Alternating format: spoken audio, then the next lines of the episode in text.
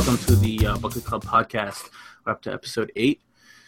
Um, Jay, you can find me on Twitter at TBCJ. Uh, and with me tonight, uh, we have a bit of a small crowd. We have uh, TC. Hello, I'm I'm at the civil commentator.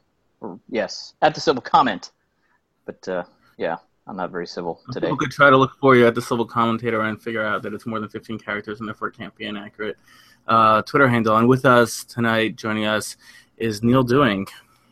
Yes, hello. Thank you for having me. I'm happy to be here. And uh, nobody can find me anywhere, which is exactly how I like it. I'm no longer on Twitter, in case you didn't know. And um, yeah, that's uh, that's it. Yeah, you're you're you're well missed. You're missed on Twitter. So uh, Oh, uh, anyone lie. anyone who comes to this from Twitter can li- listen to Neal's voice and think about what you've lost.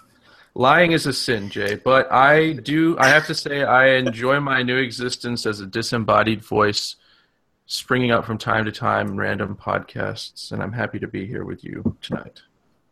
That was the only reason I was on here tonight was because you were going to be here. See, I still got it. And I really like Jay too. He's awesome. Basically, TC just wanted to to show off that he has the uh, the bigger beard. Every chance I get. All right, our first topic. Uh, let's talk a little bit about uh, Ted Cruz is inching his way towards maybe possibly an endorsement of Donald Trump. Would it surprise anyone if Mr. Conservative, Mr. Principled, uh, suddenly did the astonishing uh, turnaround from uh, spitting in his face at the convention to perhaps endorsing him? Hmm. Well, I mean, isn't this more of a 360 degree turn than a 180 degree turn? Or maybe I mean- it's 540 or I can't keep track anymore. Who even knows? I mean, the the important thing is that Ted Cruz's most dedicated supporters will find a way to excuse his capitulation to a man who insulted his wife and insinuated that his father assassinated Kennedy. They always find a way to preserve Ted from any blame or from any hint of wrongdoing. Meanwhile, everyone else can see very clearly what this man is. It's it's actually it's a really just it's a mystifying thing to me to watch this. But in answer to your first question, no. I'm not surprised. Nobody Yeah, should be surprised. And the anyone here would be surprised. I I mean, I think I've been known to be very critical of Ted Cruz from time to time. I'm not sure if people know about that, but I've said some pretty harsh things about Mr. Cruz in the past. But I mean, I, I'm resisting mightily just the urge to reactivate my Twitter account just to say I told you so. I told you so. Uh, honestly, I'm going to share with you, gentlemen, a dream of mine, and it's a very small, petty dream. It's um, it's not a good dream. It's it's about myself and my ego. I think nothing would give me more satisfaction than to see a bunch of people on Twitter just start randomly tweeting. Neal Dewing was right about Ted Cruz all along and just just have that just sweep through Twitter and start a massive brush fire of you know Cruz Rubio war, Cruz everybody war, everybody hates Cruz, everybody loves Cruz. so if you're listening to this uh, and you want to make Neal happy, then then start some kind of a hashtag. Neal was right about about Ted or you don't even have to hashtag it. I mean, you can you can put a hashtag on there, but like just say Neal Dewing was right about Ted Cruz all along. It will irritate all the right people. How do you uh, how will you know that it's been a success? You're not on Twitter. I have my spies. Oh, One of the Okay. worst thing one of the worst things about being such a friendly person and making so many acquaintances on Twitter is that from time to time someone will show me something that concerns me, and um, it's like I appreciate the gesture, but I am trying to kick the habit. But in the case of the personal destruction of Ted Cruz, I am always open to seeing. And then there's, I mean, there's two questions also that I kind of have. I mean, Ted Cruz has to do this, in my opinion, because his base down in Texas, uh, even even if they kind of like him, uh, nobody appreciated the way he went ahead and, and did that at the convention. Uh, his polling numbers dropped like a rock after that in Texas. Can I can I interrupt you just for one second sure. to say genuinely no sarcasm. That was the best thing Ted Cruz ever did, in my opinion. Like I was, I was, frankly, I was admiring him for that. But just quick. I did too. Yeah, I mean, genuinely, uh, genuinely. I lost yeah, my one yeah, Trump follower over it was, that. Uh, right. Uh, I mean, uh, but on a practical level, uh, the you know where the minority, the never Trumpers, uh, some, something like 80% of the Republican Party is going to vote for Trump, even if they don't particularly like him. Uh, he's their nominee, and they don't, and they're not really big fans of the uh, the, the, the Republicans who are uh, actively working against uh, Trump. It's you know just the nature of the way tribalism works. So Ted Cruz flipping now again would be clearly doing it to um, shore himself up for 2018 for his primary, his next Senate race.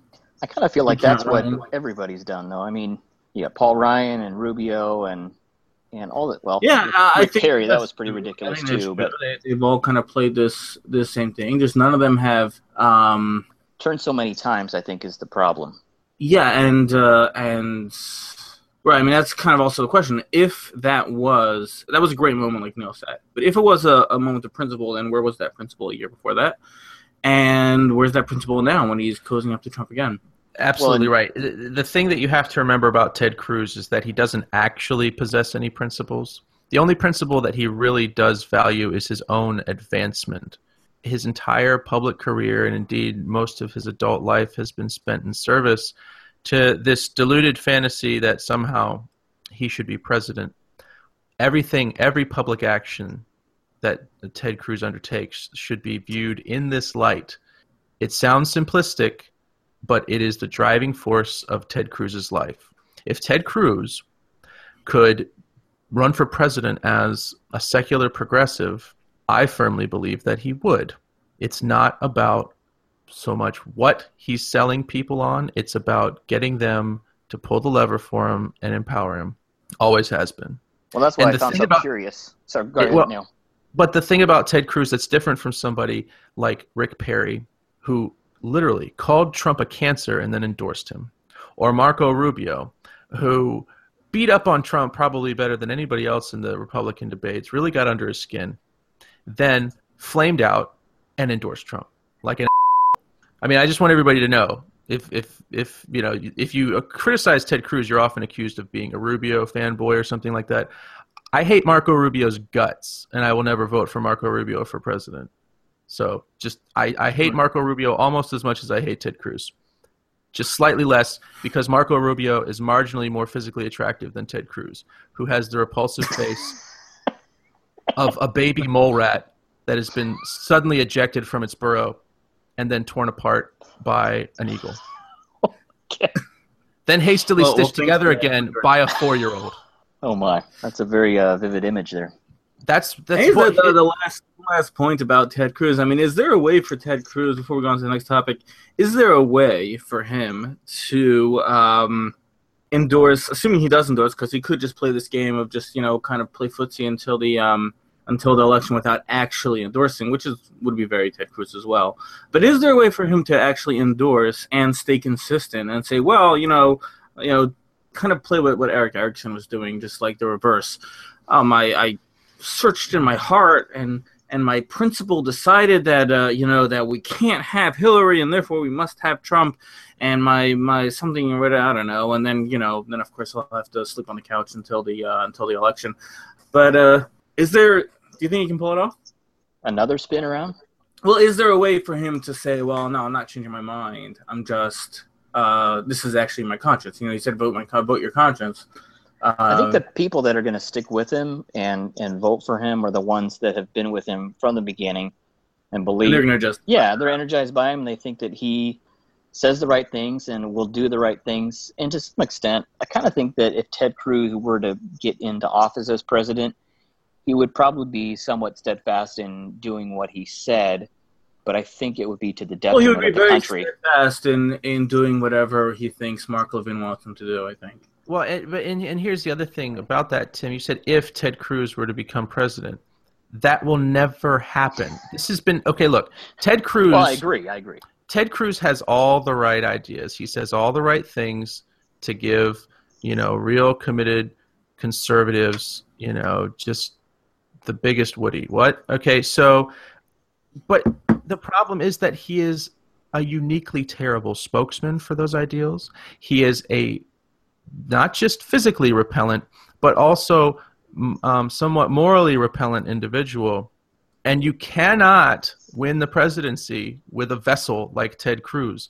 I'm sorry, that's not fair, but that's life. Ted Cruz lacks the charisma to become president of the United States. He has just enough charisma to be a real force for conservative reform in the Senate, but he prizes his ambition over making actual contributions to the movement, as his entire public career has demonstrated. Thank you.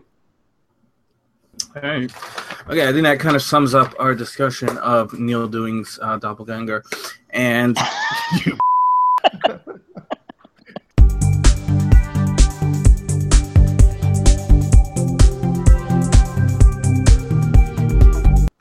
all right. Uh, our next our next topic is going to be the uh, situation with Professor Glenn Reynolds, a I think he's a column. Well, until today, was a columnist for USA Today. Uh, he's been suspended now. Uh, he was briefly suspended from Twitter because he tweeted in reaction to uh, to protesters being on the highway in uh, in Charlotte last night. He tweeted something like "Run them down." That's exactly Uh, what he tweeted.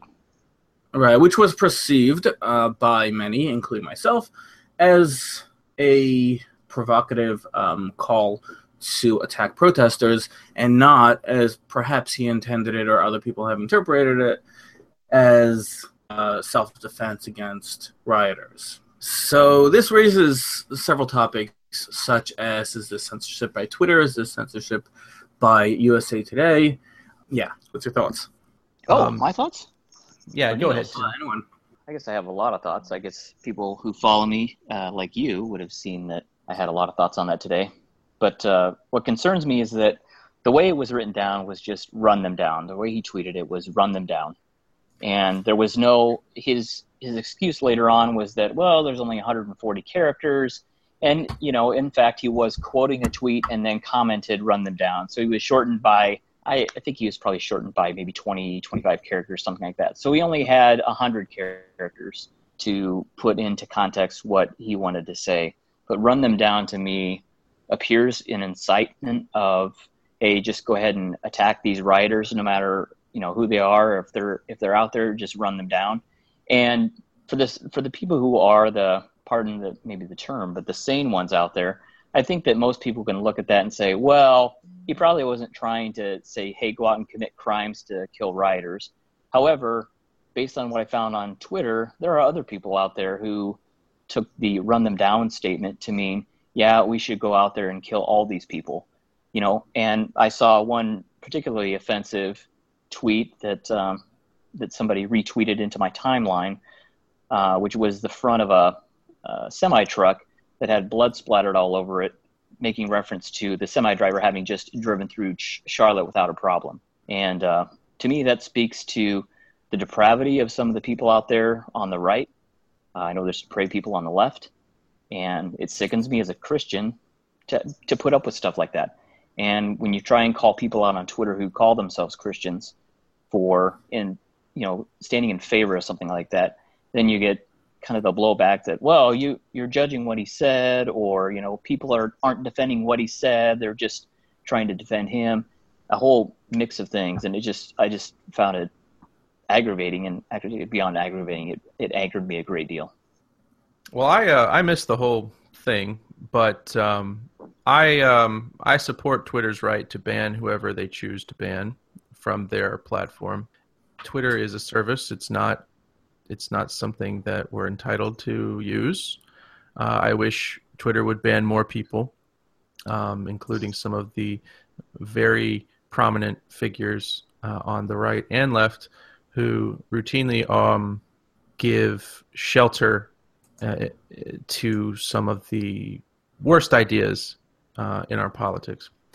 Um, ideas that really can harm people, if not physically, then spiritually. Absolutely. Um, Yeah, and I think uh, I think that uh, Instapundit, um, we I don't know if we called him that yet, but yeah, that's who he is on uh, on Twitter, uh, Instapundit.com. Have that website anymore. I don't even know. Uh, he's at USA Today mainly, but he um, has become over the past year or so um, a a pretty hard bitten Trumpist, and uh, he's he's cozied up with a lot of uh, I don't know. I mean, some of some of the characters that you know, very prominent figures in the alt right that he has retweeted, uh, Yeah. or you know, you know the idea that he's that he's uh, and it, it very much disappointed me to see uh, when he was suspended. The, the people that defended him as as you know as if he as if he was being conservative, because I don't see him as conservative anymore. I see him as no, and and you guys, I mean, when did you when did you start getting involved in in all this conservative media world? Uh, I don't know, a lot, maybe t- a year ago, and then off and Yeah. on two or three years ago. Uh, Jay, how about you? Yeah, I'm not. I've I've been on Twitter since 2014. I started writing on Medium um, about uh, about exactly a year ago, maybe a bit more. Okay. But you've been, I mean, have you been like reading, you know, political news or? Oh, yeah, I've been reading political news for years. Uh, yeah. A okay, lot of the things that are very prominent on Twitter, Yeah. I had never heard of. Okay, uh, so okay, before. okay, so that's yeah. So Reynolds has, uh, for many years, been uh, very well regarded in the conservative media world because he he kind of came along at that right time when people still went to daily blogs.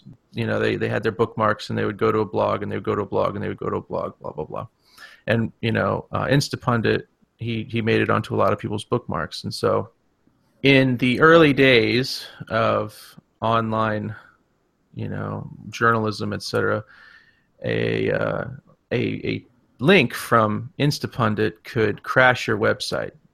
Traffic means dollars, Wow. and so and so there's a lot of goodwill built up about someone like Instapundit, and a lot of people don't want to believe the worst about someone who has shown them a personal kindness or supported their career or done this or done that. Um, and so I think again, I'm generalizing because I am not on Twitter. I, I I think that's probably the case here. Is that his friends and people who know him uh, and who have worked with him and who have benefited monetarily from the traffic that he brings to their websites or brought to their websites, uh, they want to overlook this clearly reckless language. And What was sort of- interesting to me also was that not only was he being defended by you know the the blogger class, but also some very prominent. Um, um, I'm not going to say their names, but uh, one particular was a writer for the Wall Street Journal, not not someone who uh, I'd identified with. Uh, you know, who I would identify with uh, with the fringes of the internet, but a very respectable person. Uh, No, I mean who- he's he's very well regarded, and and this these are relationships that go back a decade or more to to again the very early days, which I missed. I only know about them secondhand, but but it's it's personal relationships blinding people. I think to some really poor judgment on the part of Reynolds. Well, and there's that part too, which I, I didn't get really much of a chance to point out on Twitter today, but I feel like there's probably some people who are defending him that know him personally, that have a personal relationship, have had lunch, dinner, you know, whatever with him, had personal time with him, defending him. And if you know somebody personally, you can defend them with a little bit more integrity. But there's a lot of people out there who are defending what he said, not because they know him personally, but because they've followed him. He said something that they agree with. He's written something that they agree with and so that's why they're defending him. And I, I termed it as hero worship, and some people didn't like that terminology, But that's what I feel like it is: is that there are people defending him simply because it's hero worship. It has nothing It's to not do just with. hero worship. Also, to add, I mean, it's it's basically people are are taking um, the lead from him. If, if a prominent guy like that says you can just drive your car into a crowd, then uh, then I can say it too. Right. The, it, there is also the aspect of this free speech uber alles thing that has that has cropped up on the right since Gamergate and all that nonsense, where where they've made something of a fetish of being able to say any provocative or disgusting thing that they that they want, and then when someone gets offended, that is what amuses them. They they the game becomes not to be able to express themselves freely, but to sort of abuse the right to free speech merely to antagonize people. You know, and, and it actually does cheapen the um, the entire First Amendment Mhm. to do that. It, it really is. It's an abuse of, of the right to free speech. But that's part of what's playing into this, I think. Right. Yeah, I I mean, there is also somewhat of a legitimate concern that Twitter is not even uh, in the way they apply things. Uh, in that, uh, I mean, I've you know, if if they they'll crack down on on, on a, a comment like this or on uh, on Milo uh, when, and I agree, and I think they should crack down on this. Uh, but then you know, if I um, you know, I'm Jewish, and uh, when I uh, whenever you know the the alt right um, you know, Twitter Nazis uh, get mad at me, all of a sudden I get, you know, hundreds of pictures of uh, of Jews in ovens and stuff like that, Right. uh, which is not very fun to get. I mean, it's just you know downright unpleasant. So you spend and you, you can go ahead and, and mute them all.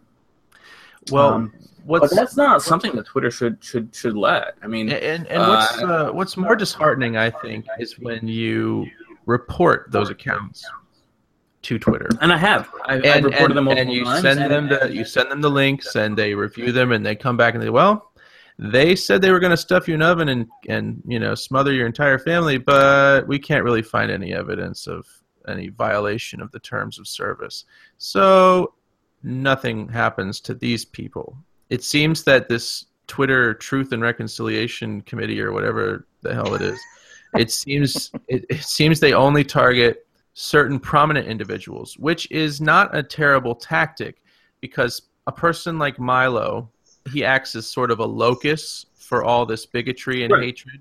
He draws it to himself, Right, and but then and you also have people like that on the left and people like that on, on the alt right that are you For know sure. much more deeper than Milo was ever in in the in the alt right, uh, and and nothing. Yeah. But again, if Twitter wants to be uh, a leftist social media platform, that's within their rights. And I can only say to people who are dissatisfied with Twitter's uneven application of their own terms of service, you can quit. It's not that bad.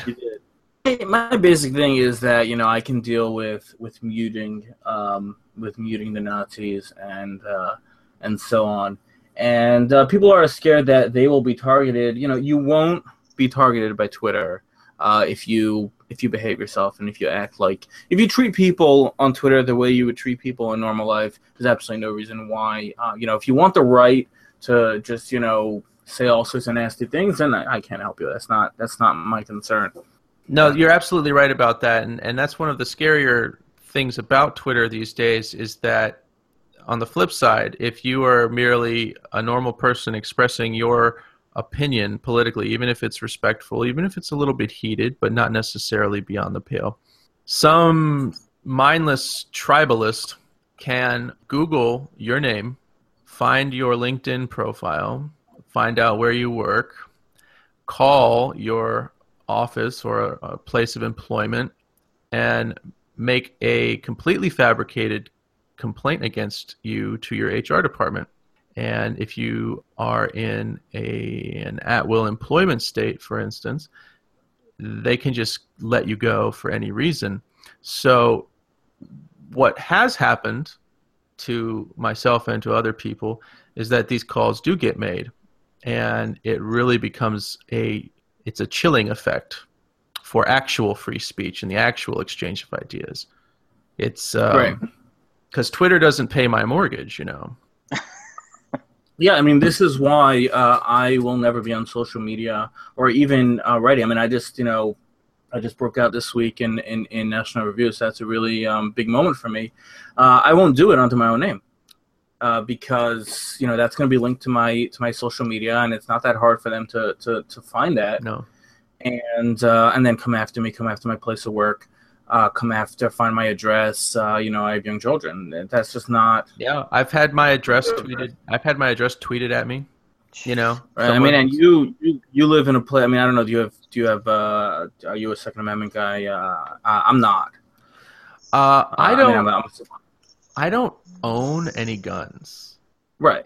Uh, you That's know what I was mean? asking. I mean, I'm a big supporter of the Second Amendment, uh, but uh, I don't have any guns. It would be a pain in the in the city, and it's just not just Yeah. not who I am. Uh, Just just culturally, I'm I'm a city boy.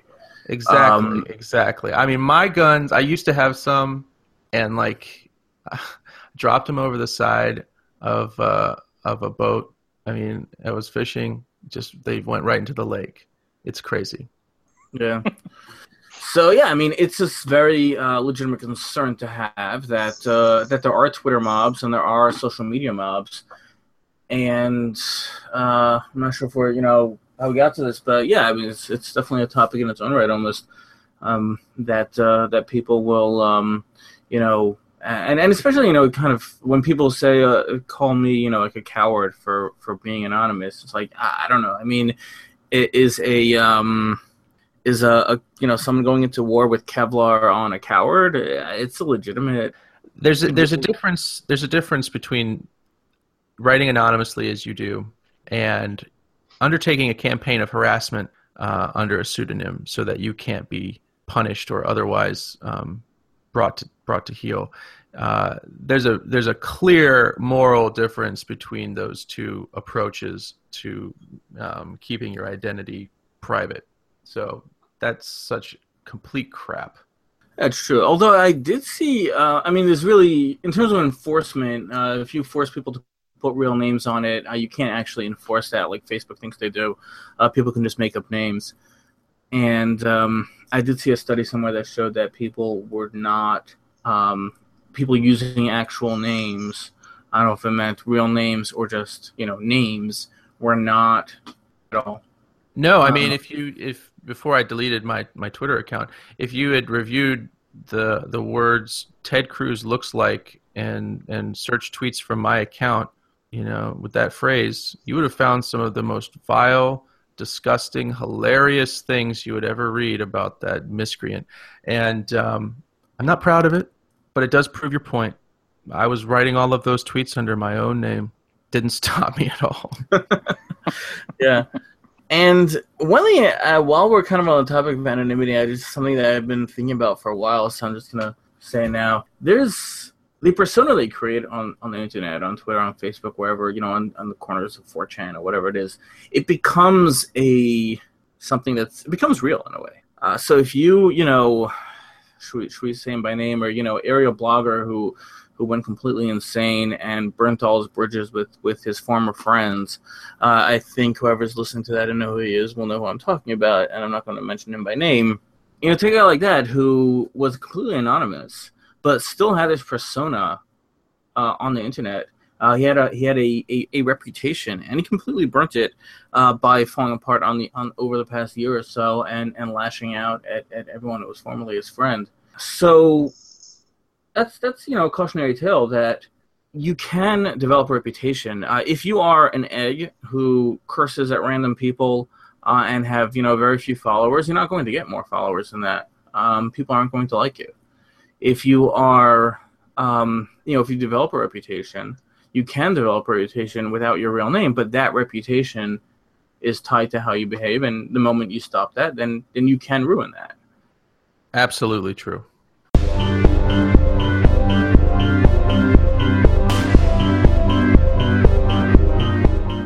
I have here stop and frisk Against it. I'm against it. You're against stop and frisk? Um, I mean, I'm. Uh, it's been. Uh, I think that stop and frisk um, is unpopular, and uh, when it's there's the impression, whether it's true or not, that it, minorities are targeted and minorities were targeted. So it's not just the impression. Uh, that's something that builds a rift between police and and the people that they are uh, policing, and that's a big problem. However, in a limited form, the concept of stop, question, and frisk, because that's what it was, it wasn't stop and frisk. The majority of people, my, my understanding is the majority of people who were stopped were not frisked. Uh, it's merely, you know, a way an officer stops and, and strikes up a brief conversation. Uh, and I think that if you can reduce the stigma somewhat and the idea of beat cops who go around you know in the in the worst places and just strike up conversations with people who kind of look suspicious. It's really not i think it's been maligned.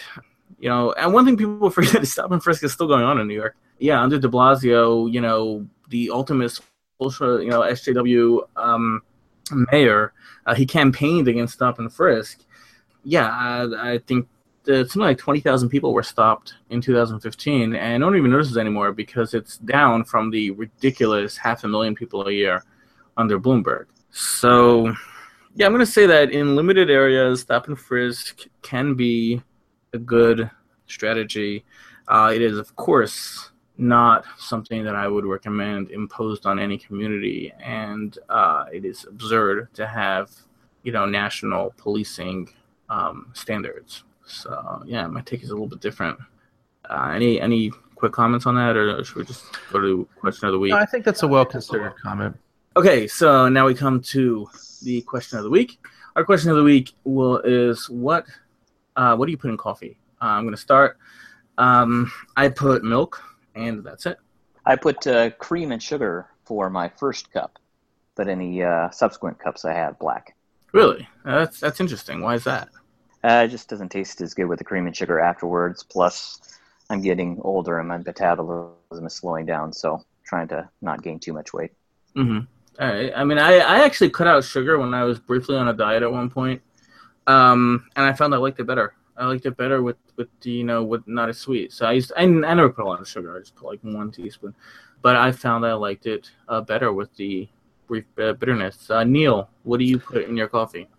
Uh, three demitasse spoons of sugar and a splash of milk. 2% whole milk. Sometimes half and half if I'm feeling fancy, but generally speaking, that's that's right about where I like it. I mean, that much sugar in your coffee, like, why not just go for hot cocoa? No, no, no, no. They're demitasse spoons. Demitasse spoons. They're very tiny What, little what are those spoons. spoons? What? are- what? They're they're smaller than baby spoons. They're little Uh, tiny. Very, very like- sophisticated. they're Very yeah, they're like the kind of the kind of spoons that you'd see in like a salt pig or something. Oh, okay. So that's like altogether a little less than a teaspoon. All right. So Oh, I yeah, think we have, you know, uh, interesting. Yeah. I mean, it's a shame. I'm sure we, we, you know, could have had someone on here with some bad opinions about coffee, like putting in stuff like French vanilla and ridiculous, absurd things like that. I like Starbucks, Oh boy. Tim. Oh god. Starbucks, what Oh no. All of it. I like all the Starbucks. Oh jeez. flavors? I find. I mean, the flavor is. I think they. Ugh. I, mean, I just like their regular drip coffee. Oh my goodness. You're killing me. I had to get you back for the beard envy, man. All right. That's fair. Okay, so uh, thanks, uh, thanks everyone for listening. You've been listening to the Bucket Club podcast, uh, episode eight. I am Jay. Uh, you can find me at TBCJ, and thanks for joining me, TC Thank you. and Neal. Thanks for joining us. It was my sincere pleasure. I shall return.